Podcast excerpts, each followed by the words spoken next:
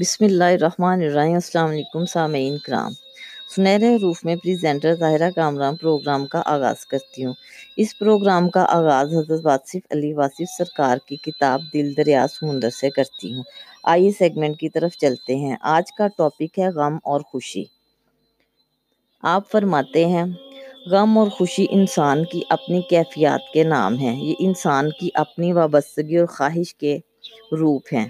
ایک انسان کا غم ضروری نہیں کہ دوسرے کا بھی غم ہو، بلکہ اس کے بر، بالکل برعکس، ایک کا غم دوسرے کی خوشی بن سکتا ہے۔ غم کے گیت میٹھے اور سریلے ہونے کی وجہ سے سننے والوں کو خوشی عطا کرتے ہیں۔ انداز نظر بدل جائے تو نظارہ بدل جاتا ہے۔ کل کا غم آج کی مسرت ہے اور آج کی خوشی نہ جانے کب آنسو بن کر بہ جائے۔ انسان کا اپنا احساس واقعات کو غم اور خوشی سے تعبیر کرتا ہے۔ شبنم کے قطرے رات کے آنسو بھی ہیں اور صبح کی مسکراہٹ بھی۔ حقیقت یہ ہے کہ غم اور خوشی ایک ہی شے کے نام ہے ہر خوشی غم بنتی ہے، جتنی بڑی خوشی، اتنا بڑا غم۔ غم آخر خوشی کے چھن جانے کا ہی تو نام ہے۔ جو شے زندگی میں خوشی بن کے داخل ہوتی ہے، وہ غم بن کے رخصت ہوتی ہے۔ وصال اور فراق کی اصل داستانیں اصل میں غم اور خوشی کے قصے ہیں۔ وصال نہ ہو تو فراق بے معنی ہے۔ کیونکہ خوشی سے مفر نہیں، اس لیے غم سے مفر نہیں۔ جس طرح ہستی سے مفر نہیں تو موت سے مفر نہیں۔ پیدا ہونے والا مرتا ضرور ہے۔ خوشی پیدا ہوتی ہے اور اس کی موت غم کا جنم ہے۔ ہمارے لیے ہماری وابستگیاں غم اور خوشی پیدا کرتی ہیں۔ اگر باپ نے بیٹے کا ماتم نہیں کیا تو بیٹا اپنے کاندھے پر باپ کا جنازہ اٹھاتا ہے۔ کون سی ہے آنکھ جو غم سے یہاں روتی نہیں، جانے والوں کی مگر رفتار کم ہوتی نہیں۔ انسان فانی اشیاء سے محبت کرتا ہے، ان کی تمنا کرتا ہے، انہیں جمع کرتا ہے اور فانی اشیاء ختم ہو جاتی ہیں تو غمزدہ ہو جاتا ہے۔ انسان خرمن جمع کرتا ہے، دانہ دانہ چن کے اور پھر ایک دن بھر کے خرمن سے آشنا ہو جاتا ہے۔ خوشی بیٹی کی طرح گھر میں پلتی ہے اور جب جوان ہو جائے تو رخصت کر دی جاتی ہے۔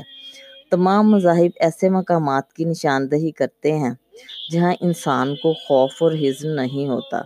دراصل یہ روح کا مقام ہے، ایسا مقام جہاں تعلق نصیب ہوتا ہے، بڑی روح سے، کائناتی روح سے، اور یہ تعلق فراق و وصال سے بے نیاز ہوتا ہے۔ قطرے کو سمندر سے تعلق ہو جائے تو فنا اور بقا سے بے نیاز ہو جاتا ہے۔ اگر خواہش اور آرزو ہی نہ رہے تو غم اور خوشی کیا؟ حقیقی خوشی اور حقیقی غم ایک ہی سے ہیں۔ ہم جس کو یاد کر رہے ہوتے ہیں وہ تو ہمارے پاس ہے، جو دل میں پنہا ہے، نظر سے اوجھل ہے، جس کی یاد بے قرار کر رہی ہے، وہی تو آنکھ سے آنسو بن کر ٹپک رہا ہے۔ یہ بڑے نصیب کی بات ہے، بڑی دور کی منزل ہے، بڑا بلند مقام ہے کہ دن اور رات ایک ہی سورج کے روپ نظر آئیں۔ فراق اور وصال محبوب کی ادا ٹھہریں اپنا اور غیر یکساں نظر آئے۔ کوا اور مور ایک ہی جلوے کے پہلو نظر آئیں، غم اور خوشی ایک ہی شے کے نام ہو کر رہ جائیں۔ انسان روتے روتے ہنس پڑے اور ہنستے ہنستے رونا شروع کر دے۔ حاصل و محرومی سے بے نیاز ہو کر انسان معراج تعلق تک پہنچتا ہے۔ اور تعلق کے حصول کے بعد ستم اور کرم دونوں ہی محبوب کی دلبری کے انداز ہیں۔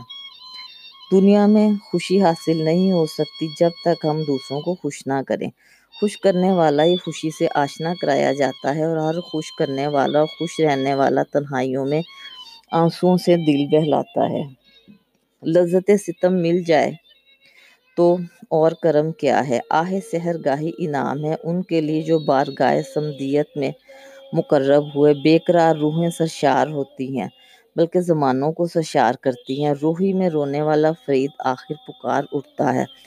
دنیا والوں جس کو تلاش کر رہے ہو، وہ تو ہما وقت میرے پاس ہے۔ خلقت کو جندی گول ہے، ہر دم فرید کول ہے۔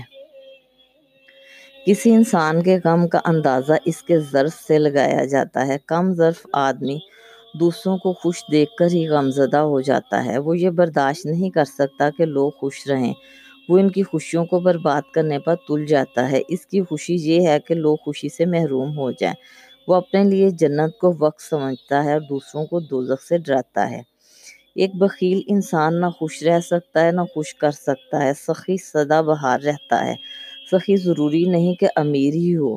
ایک غریب آدمی بھی سخی ہو سکتا ہے، اگر وہ دوسروں کے مال کی تمنا چھوڑ دے۔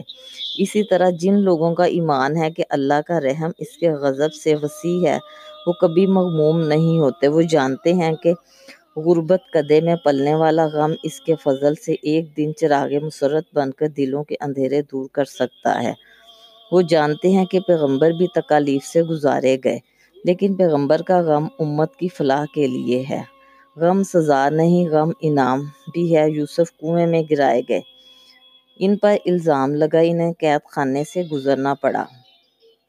لیکن ان کے تقرب اور ان کے حسن میں کمی نہ آئی۔ ان کا بیان آسن القصص ہے۔ دراصل قریب کر دینے والا غم دور کر دینے والی خوشیوں سے بدرجہ بہتر ہے۔ منزل نصیب ہو جائے تو سفر کی صحبتیں کامیابی کا حصہ کہلائیں گی۔ اور اگر انجام محرومی منزل ہے تو راستے کے جشن ناعاقبت اندیشی کے سوا کیا ہو سکتے ہیں۔ انسان اگر باشعور ہو جائے تو وہ پہچان لیتا ہے کہ ایک غم اور دوسرے غم میں کوئی فرق نہیں۔ کل کے آنسو اور آج کے آنسو ایک جیسے ہیں۔ باشعور انسان غور کرتا ہے کہ کوئی خوشی زندگی کے چراغ کو فنا کی آندھی سے نہیں بچا سکتی۔ زندگی کا انجام اگر موت ہی ہے تو غم کیا اور خوشی کیا؟ کچھ لوگ غصے کو غم سمجھتے ہیں، وہ زندگی بھر ناراض رہتے ہیں۔ کبھی دوسروں پر، کبھی اپنے آپ پر۔ انہیں ماضی کا غم ہوتا ہے، حال کا غم ہوتا ہے اور مستقبل کی تاریکیوں کا غم۔ یہ غم آشنا لوگ دراصل کم آشنا ہیں۔ وہ نہیں جانتے کہ گزرے ہوئے زمانے کا غم دل میں رکھنے والا، کبھی آنے والی خوشی کا استقبال کرنے کے لیے تیار نہیں ہو سکتا۔ ان کا غم امر بیل کی طرح ان کی زندگی کو ویران کر دیتا ہے۔ یہ غم غم نہیں، یہ غصہ ہے یا نفرت ہے۔ غم تو دعوت مسگان ساتھ لاتا ہے۔ اور چشم نم آلود ہی چشم بینا بنائی جاتی ہے۔ غم کمزور فطرتوں کا راکب اور طاقتور انسانوں، انسان کا مرکب۔ یہاں یہ جاننا بھی ضروری ہے کہ کچھ لوگ افسوس اور حسرت کو غم سمجھتے ہیں۔ ایسا نہیں ہے، افسوس کوتاہی عمل کا نام ہے۔ غلط روی کے احساس کا نام ہے۔ افسوس سے نکلنے کا راستہ توبہ اور معافی کا راستہ ہے۔ حسرت نا تمام آرزوؤں کا نام ہے۔ یہ ایک الگ مقام ہے۔ آرزو آرزو اور استعداد کے فرق سے حسرت پیدا ہوتی ہے۔ آرزو جب استعداد سے بڑھ جائے تو حسرت شروع ہو جاتی ہے۔ باعزم انسان حسرت سے محفوظ رہتے ہیں۔ انسان اپنی پسند کو حاصل کر لے یا اپنے حاصل کو پسند کر لے تو حسرت نہیں رہتی۔ بہتر انسان وہی ہے جو دوسروں کے غم میں شامل ہو کر اسے کم کرے اور دوسروں کی خوشی میں شریک ہو کر اس میں اضافہ کر دے۔ اپنی صلاحیتوں کو محروم لوگوں کی خدمت کے لیے وقف کرنے والا غم سے نڈال نہیں ہو سکتا۔ اگر یہ بات مان لی جائے کہ غم شخصیت ساز ہے اور غم اسی کی عطا ہے جس نے خوشی دی تھی تو انسان کی زندگی آسان سی ہو جاتی ہے۔ اندیشوں کو بھی غم نہیں کہنا چاہیے، اندیشہ آنے والے زمانے سے ہوتا ہے۔ اگر حال پر نگاہ رکھی جائے تو مستقبل کے اندیشے کم ہو جاتے ہیں۔ اندیشہ ایک ناسمجھی کا نام ہے، اندیشہ امید سے ٹلتا ہے۔ امید رحمت پر ایمان سے حاصل ہوتی ہے اور رحمت خالق کا عمل ہے۔ بلکہ خالق کا دعویٰ ہے کہ اس کی رحمت اس کے غضب سے وسیع ہے۔ وہ خالق جو اپنے محبوب کو رحمت العالمین صلی اللہ علیہ وسلم بنا کر بھیجتا ہے، مخلوق پر غضب نہیں کرتا۔ لہٰذا ہم وثوق سے کہہ سکتے ہیں کہ خالق کی طرف سے مخلوق پر ظلم کا اندیشہ محض وسوسہ ہے۔ خالق نے ہدایت بھیجی، پیغمبر بھیجے۔ سلامتی کے پیغامات بھیجے۔ رحمتیں اور برکتیں نازل فرمائی۔ مبارک صحیفے اور مقدس کتابیں نازل فرمائیں اور سب سے بڑی بات اپنی رحمتوں کو، رحمت العالم کی ذات نے مجتمع فرما کر مخلوق کے لیے آسرا بنا کر بھیجا۔ سرکش و باغی انسانی اندیشوں میں مبتلا ہو کر غمزدہ اور افسردہ رہتا ہے۔ جو لوگ اپنے نفس کے شر اور ظلم سے بچ کے، وہ غم سے بچ کے۔ ان کے لیے بشارت ہے ہمیشہ ہمیشہ کے لیے۔ شاداب و سرسبز جنت کی۔ اندیشہ دوری ہے اور امید خواہش تقرب ہے۔ جس انسان نے استقامت اختیار کی، حقیقت کی راہ میں وہ مایوس نہیں کیا جاتا۔ سوچنا چاہیے کہ انسان اس زندگی میں نہ کچھ کھوتا ہے، نہ پاتا ہے، وہ تو صرف آتا اور جاتا ہے۔ کیا حاصل اور کیا محرومی؟ کسی کا چہرہ کسی کی زندگی میں خوشی پیدا کر جاتا ہے۔ اور کسی کی زندگی میں غم دے جاتا ہے، یہ سب قدرت کے کھیل ہیں۔ لوگ حالات اور ترقی سے خوشی حاصل کرنا چاہتے ہیں، حالانکہ خوشی کا تعلق حالات سے نہیں۔ خوشی ایک حالت کا نام ہے، اپنی حالت، اپنا احساس، اپنا انداز فکر۔ احساس کی اصلاح ہو جائے تو غم اور خوشی کی بحث ختم ہو جاتی ہے۔ دل بر دل کے پاس نظروں کے سامنے ہو تو تختہ دار جنت سے کم نہیں۔ دل بر دور ہو تو جنت بھی جہنم۔ دل بر کی یاد سرمایہ ہے اور اس کے کوچا کی گدائی بھی تاج شاہی سے کم نہیں۔ تو حاصل یہ ہوا کہ غم اور خوشی اپنے انداز فکر کے نام ہیں۔ نیکی کے راستے میں محرومی بھی خوشی کا باعث ہے اور گناہ کا حاصل ہو جانا بھی غم کا باعث ہے۔ دن کو لٹنے والا اگر رات کو آرام سے سو جائے تو راہزن کے لیے دعا کے علاوہ کیا ہو سکتا ہے؟ اگر زندگی کسی اور کی خوش نویدی کا باعث ہو جائے تو غم نہیں ہوگا۔ اگر خود غرضی مقصد حیات ہو تو کبھی خوشی نصیب نہیں ہوگی۔ خوشی اور غم موسموں کی طرح آتے جاتے رہتے ہیں۔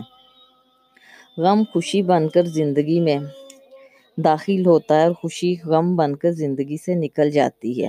اور پھر محروم زندگی آشنا آشنائے لذت و کیف کرا دی جاتی ہے۔ اسی طرح جیسے خزاں زدہ باغ ایک دن سرسبز و شاداب کر دیا جاتا ہے۔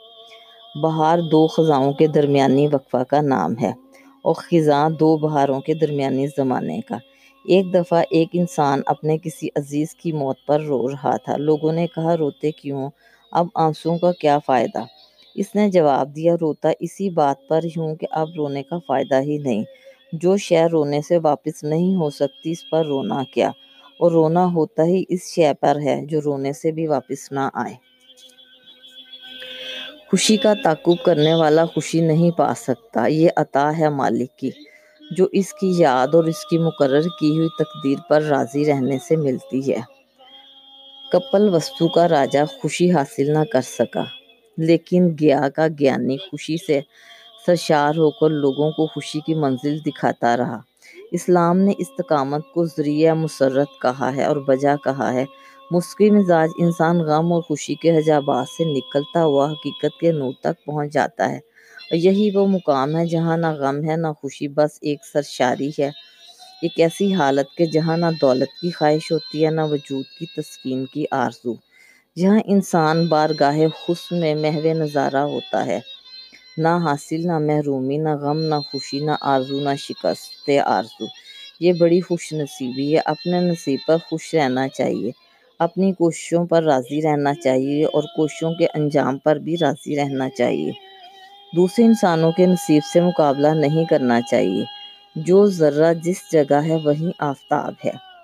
اللہ ہمیں حقیقی خوشیاں عطا فرمائے اور حقیقی غم سے بھی آشنا کرے۔ ابدی غم اور ابدی خوشی ازلی نصیب ہے۔ جو شے چلنے سے حاصل نہیں ہوتی وہ ٹھہرنے سے حاصل ہو جاتی ہے۔ جو راز پیسے جمع کرنے میں نہ پایا جائے، وہ خرچ کرنے میں ضرور پایا جائے گا۔